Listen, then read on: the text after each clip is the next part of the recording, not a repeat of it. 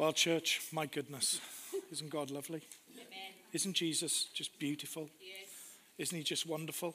You know, God has broken me this week.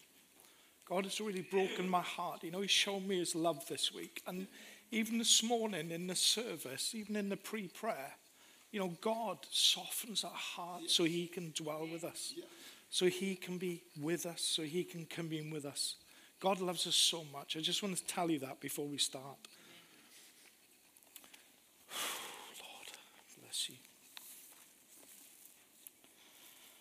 Therefore, know that the Lord, your God, He is God, the faithful God, who keeps covenant and mercy for a thousand generations with those who love Him and keep His commandments. I want to speak about covenant this morning, but I, I want to speak, and hopefully, this is going to shore up the foundations that you've already laid, which is Christ Jesus. So, as I speak about covenant this morning, I just want you to listen and listen what God wants to say to his church because God wants us to understand what a covenant is. Amen? Amen. So, the Lord is the covenant keeping king, he's the covenant maker, and he is the covenant keeper. And we've heard today about how faithful God is to us throughout all the generations. And from Genesis to Revelation, yes. He is faithful yeah. and He will remain faithful to the end.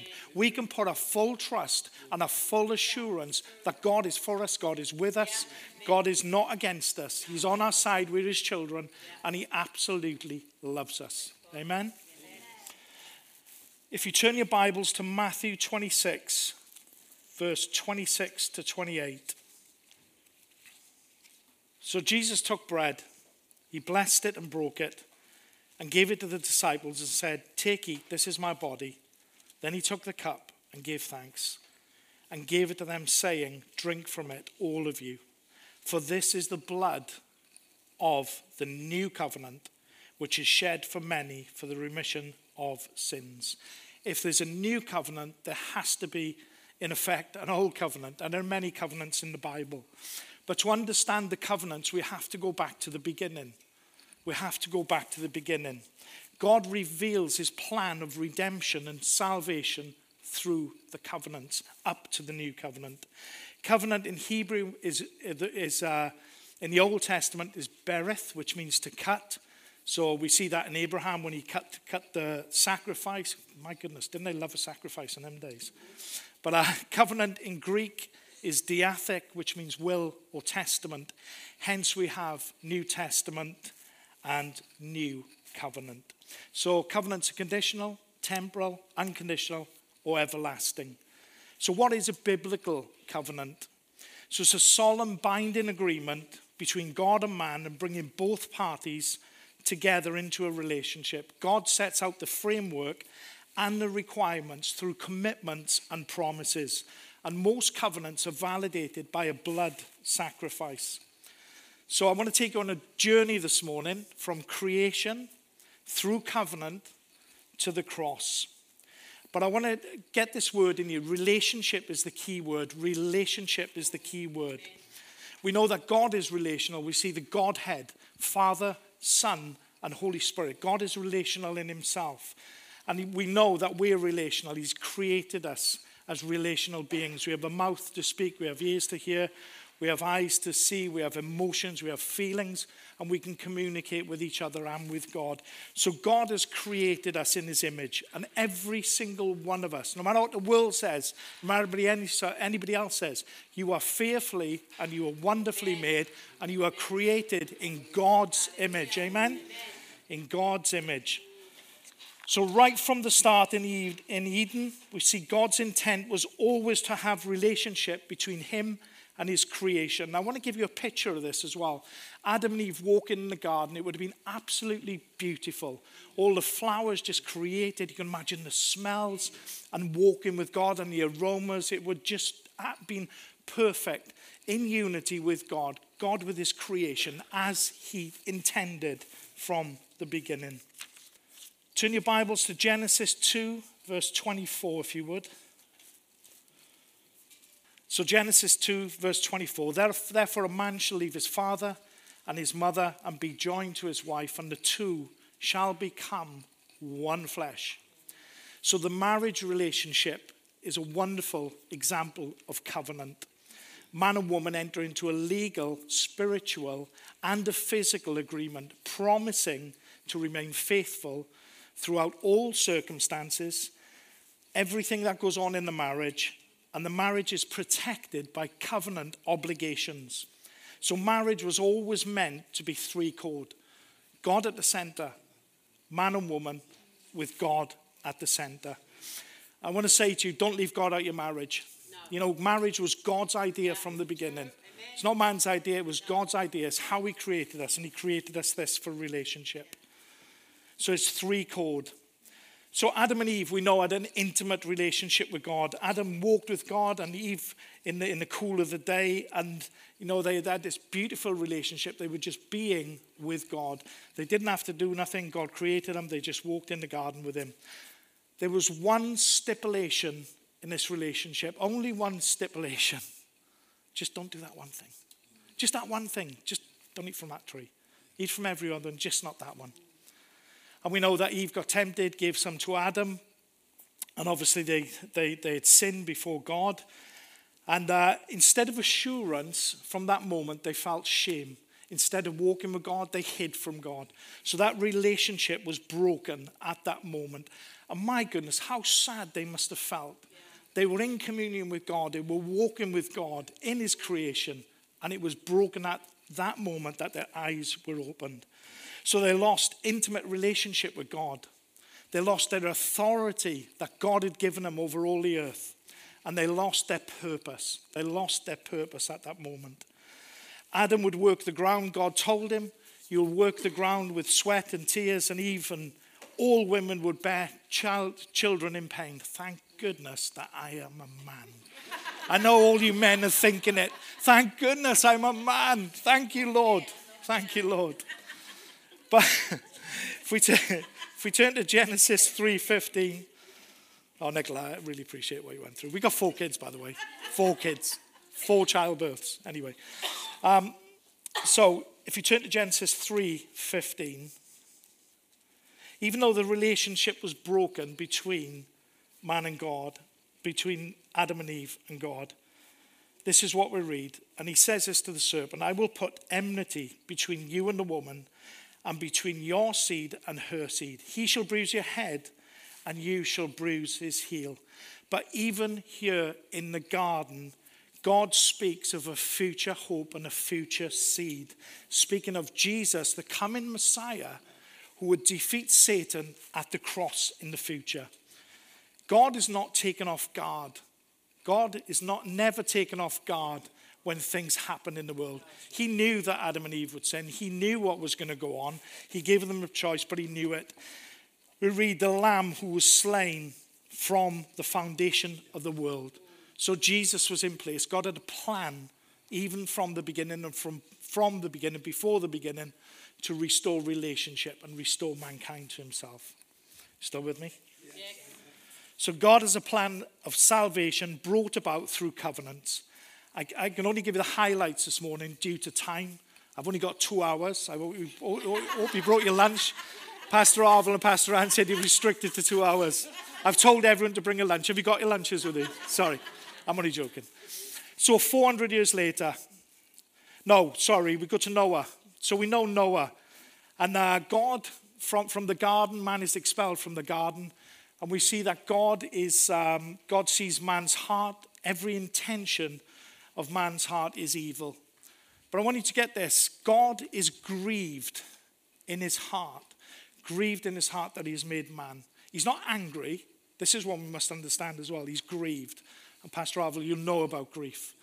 So it was a, grief is a loss of something that is really close to you, something you value. And God felt grief for his creation. Um, and then he covenants with Noah. So he says he's going to flood the world. And he speaks to Noah and he says, Look, you know, build an ark, take your family, go into the ark, I'll bring the animals. And then God obviously floods the world. Noah comes out. But God gives reassurance through covenant. And God makes a covenant with Noah, but he makes it with all creation as well, with all of us. That he put the rainbow in the, in, in the sky says, I will never flood the earth again. And this is the sign I'll put in the sky that I will remember my covenant with you. You know, God is a covenant keeping God. I want you to get that today. God is a covenant keeping God. So we go to Abraham. God covenants with Abraham 400 years after Noah.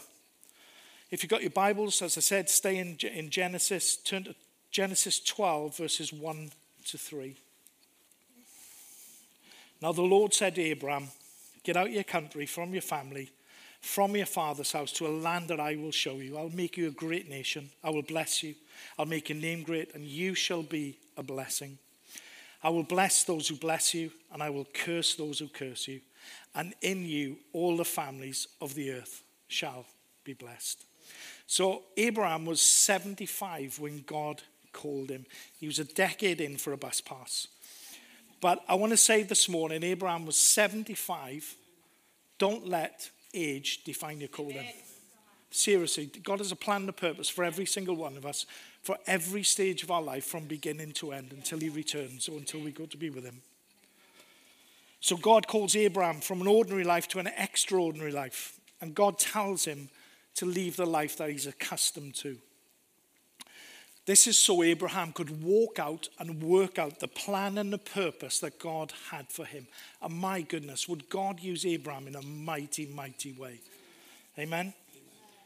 So maybe that's a word of confirmation for somebody here today. If God is calling you from the ordinary to the extraordinary, that He can work out His plan and His purpose in your life, listen to what the Holy Spirit says listen to what the Holy Spirit says. Because God does call us from the ordinary to the extraordinary, from the natural to the supernatural. So God can work out his plan for you.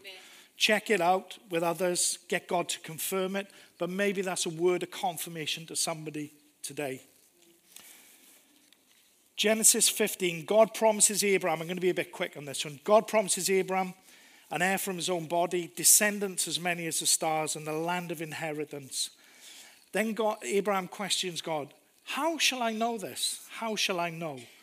So God tells Abraham to bring a sacrifice three year old heifer, three year old female goat, a three year old ram, a pigeon, and a dove. So the, th- the three sacrificed animals, cut down the middle, puts them each side, and the birds he doesn't. But we see God going through the covenant. Tradition in them days was, was that both parties in the covenant would walk through the covenant together, saying that if this happens, if I break this covenant, that I'll become like that animal. I'll become like that animal. But we notice that Abraham doesn't go through that, doesn't walk through. God walks through for, with a smoking oven and, and the, sorry, smoking oven and the, the cloud. Sorry, the, the burning cloud, sorry, the flaming cloud. So, so, God, so we see this the covenant was an unconditional, everlasting, affirmed through sacrifice, and later would be sealed by circumcision. So, God's covenant is confirmed and sealed in Genesis 17. This is what God says He'll be a father of many nations, people will come from him, kings shall come through you. Promises the promised land of Canaan to his descendants as an everlasting possession for Israel all families of the earth will be blessed. And in Abram, all the families of the earth would be blessed. He promised the son will be born to Sarah, who was going to be Isaac. Abraham to Abraham, exalted father to father of a multitude. God changed his name and changed Sarai, which is princess, to Sarah, which still means princess. But being a princess means you're a child of a king. Amen? Amen. So God asks Abraham to sacrifice Isaac on Mount Horeb. And he asks, Isaac asks, Where is the sacrifice? And God says, God, my son, God will provide the sacrifice for himself. So God reveals three things through Abraham, through the covenant that he makes with Abraham. God would establish a people for himself, a promised land, and God would provide the sacrifice needed for salvation. And God would bring a savior through his seed. God would bring a savior through his seed. This is signposting us ahead to Jesus Christ. Matthew 1 It tells us a genealogy of Jesus according to the flesh. Starts with Abraham, doesn't start with Noah, doesn't start with Adam, starts with Abraham. 42 generations 14 to David, 14 to the exile, and 14 to Jesus. We now go from Abraham to Isaac to Jacob, and God changed Jacob's name to Israel. And through Jacob, the 12 tribes and the nation of Israel is birthed and established. Israel ends up in Egypt because of Joseph, which we know. Everyone still with me? Yes. Very good, Paul. Moses, thank you, Lord. I mean, thank you, Lord. It's very good. Yeah, yeah. Moses. So God covenants with Moses and Israel. God speaks to Moses from a burning bush. Moses, 85 years of age, chosen to lead God's, God's people out of slavery. He's a Hebrew rescued into a palace to later leave the palace and then return to the palace to rescue a people. I'm going to say that again. A Hebrew rescued into a palace to later leave the palace, then return to the palace to rescue a people, God's people. So the Lord makes a conditional and temporal covenant with Israel, with Moses. God calls Israel to obedience through a covenant to everything that God commands, that they may inherit the promises. And God gives Moses the law, the Ten Commandments, and the other laws for Israel to abide by. The law, as we know, is only a tutor to lead them to realize that they needed a savior, which was Jesus Christ, which would come in the future. Signposting again ahead to Jesus. Exodus 24, verses 6 to 8. If you turn your Bibles to Exodus 24, verses 6 to 8. Then he sent young men of the children of Israel who offered burnt offerings and sacrificed peace offerings of oxen before the Lord. And Moses took half the blood and put it in basins, half the blood he sprinkled on the altar. Then he took the book of the covenant and read in the hearing of the people. And this is what Israel said all that the Lord has said we will do, and we will be obedient. Moses took the blood, he sprinkled it on the people, and said, This is the blood of the covenant which the Lord has made with you, according to all these words. So the covenant of law is validated by the sacrifice. But under the covenant of law, we see Moses here as the mediator of the blood covenant of law between God and Israel. Moses providing the sacrifice, sprinkling the blood on the altar and the people. Under the new covenant of grace in the future, Jesus would be the mediator between God and man. He would be the sacrifice. His blood would satisfy God, and his blood would cover the sins of the people. Amen. Amen. So Israel go into the promised land led by Joshua and promised people go, go through Abraham into God's promised land as Abraham, Abraham prophesied and promised that, he, that God, God promised to him that he would provide a land and a people. Israel is ruled now by priests and judges. Are you still with me? Yes. Sorry, I know I'm going a bit fast this morning. I'm thinking of time. So Israel asked the prophet Samuel for a king so they can be like other nations. They didn't want God, they wanted an earthly king. They didn't want God as their king. So King Saul was appointed. He disobeys God, as we know, and he reigns for 10 years. So God covenants with David. David is a son of Jesse, called by God, a shepherd, then a king, just like Jesus, who's our shepherd and our king.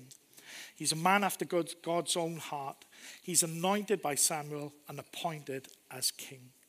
So, from the lineage of Judah, which is David, would come the lion of Judah. And God makes an unconditional, everlasting covenant with David. Turn your Bibles to 2 Samuel chapter 7. I'm getting you moving around the Bible this morning, I? It's good I've got it all written in front of me, it's easy for me. when your days are fulfilled and you rest with your fathers, I will set up your seed after you. This is God speaking to David who will come from your body, and I will establish his kingdom. He shall build a house for my name. I will establish the throne of his kingdom forever. Speaking of Jesus. In chapter 16, and your house and your kingdom shall be established forever before you. Your throne shall be established forever. We know that David, through Nathan, when uh, he said to Nathan he wanted to build a house for God because he had a house. God wasn't interested in David building him a house for the ark. He wanted to build a dynasty through David who would come the Savior, Jesus Christ. Amen? Amen. This is signposting again ahead to Jesus. So, through the lineage of David, from the tribe of Judah, as I said, will come Jesus, the lion of Judah.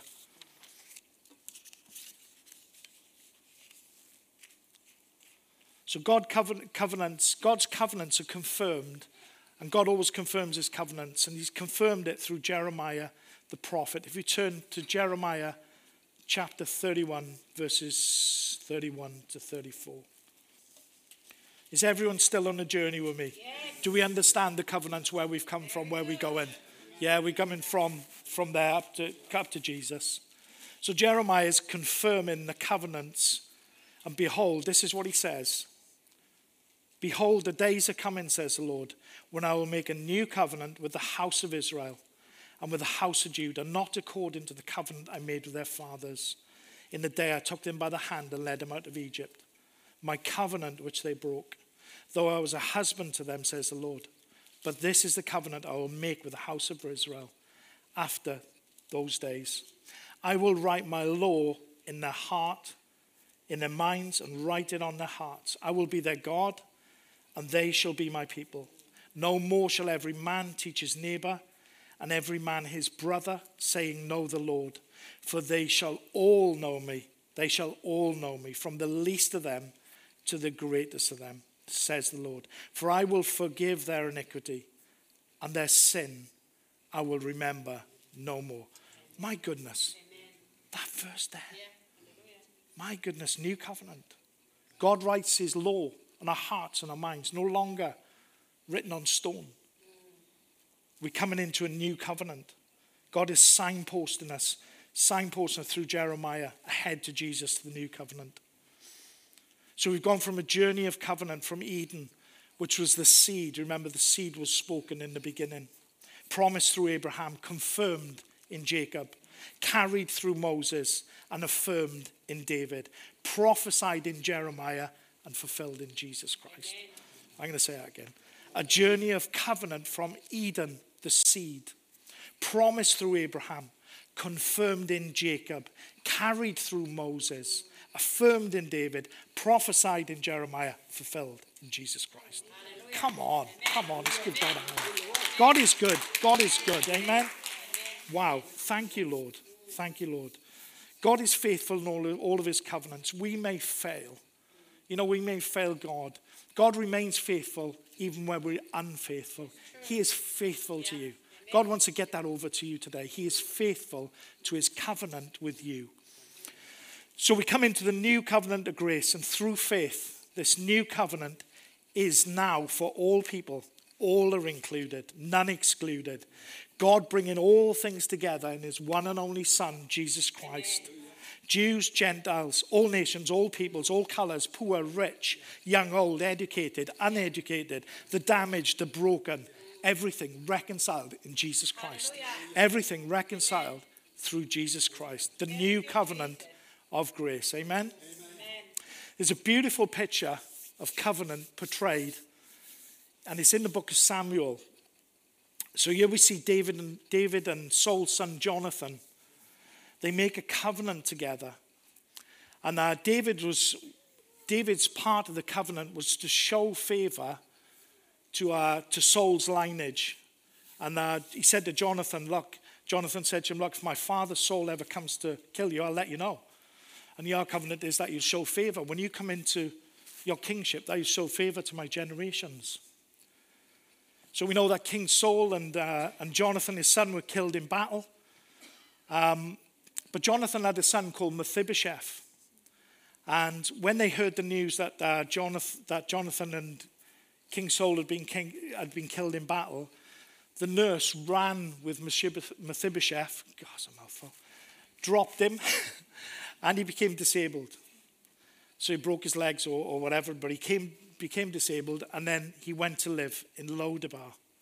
So David comes into his, his kingdom southern and, and, and northern kingdom, and David is ruling over both, over all of Israel.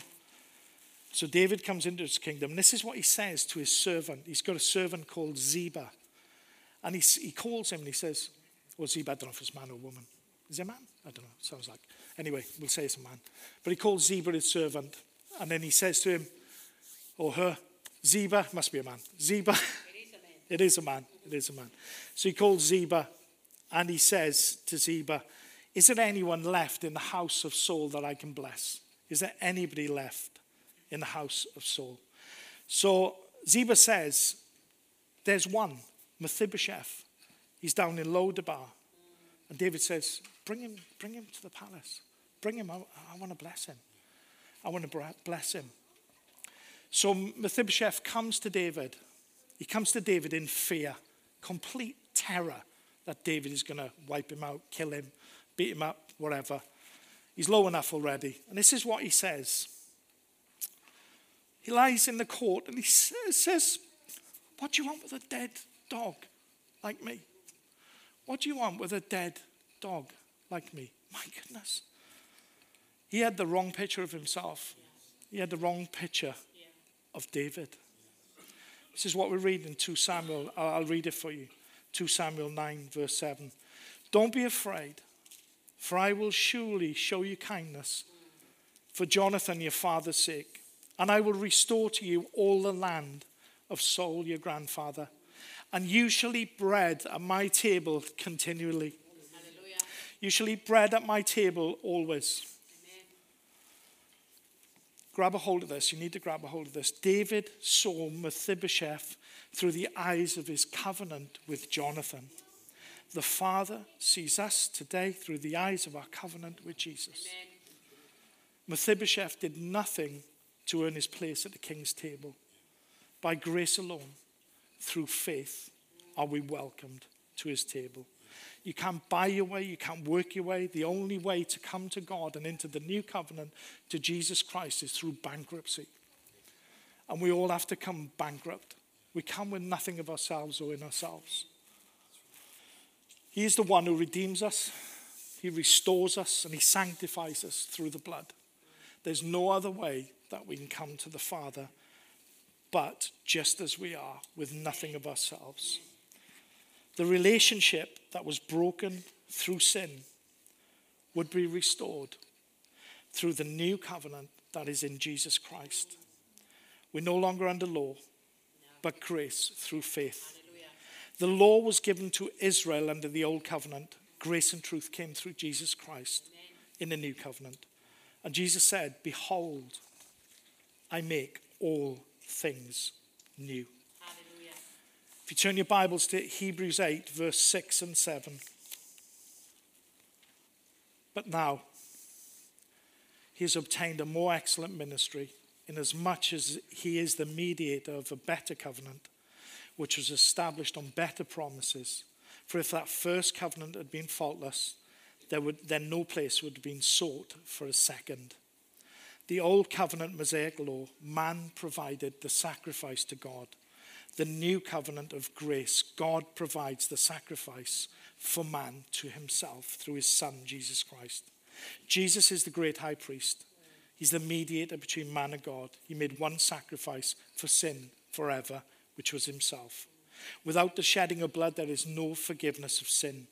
Sin had to be atoned for, and Jesus, the spotless Lamb of God, the only one without sin, became sin, took the punishment for sin. He satisfied the righteous requirements of God for me and you, so we can stand before Him today. Amen. Hallelujah. Amen. He was crucified, He died, and was buried. And on the third day, the Son of God, He rose again Amen. from the dead Amen. in victory. Amen. In victory. Yes. Pastor Arvel, from Genesis to Revelation, this is what he said earlier. Everything points to Jesus. Yes. It's always been about Jesus, and it always will be all about Jesus. Amen. This is the new covenant in my blood. I just want to say, in response to this new covenant, please listen to this. This is really, really powerful. And it's John Wesley wrote it. I am no longer my own, but yours. Put me to what you will. Rank me with whom you will. Put me to doing. Put me to suffering. Let me be employed for you or laid aside for you, exalted for you or brought low for you. Let me be full. Let me be empty. Let me have all things. Let me have nothing. I freely and wholeheartedly yield all things to your pleasure and your disposal. And now, glorious and blessed God, Father, Son, and Holy Spirit, you are mine, and I am yours. So be it. And the covenant now made on earth, let it be ratified in heaven. Come on. Church, He His all for us. He gave His all for us.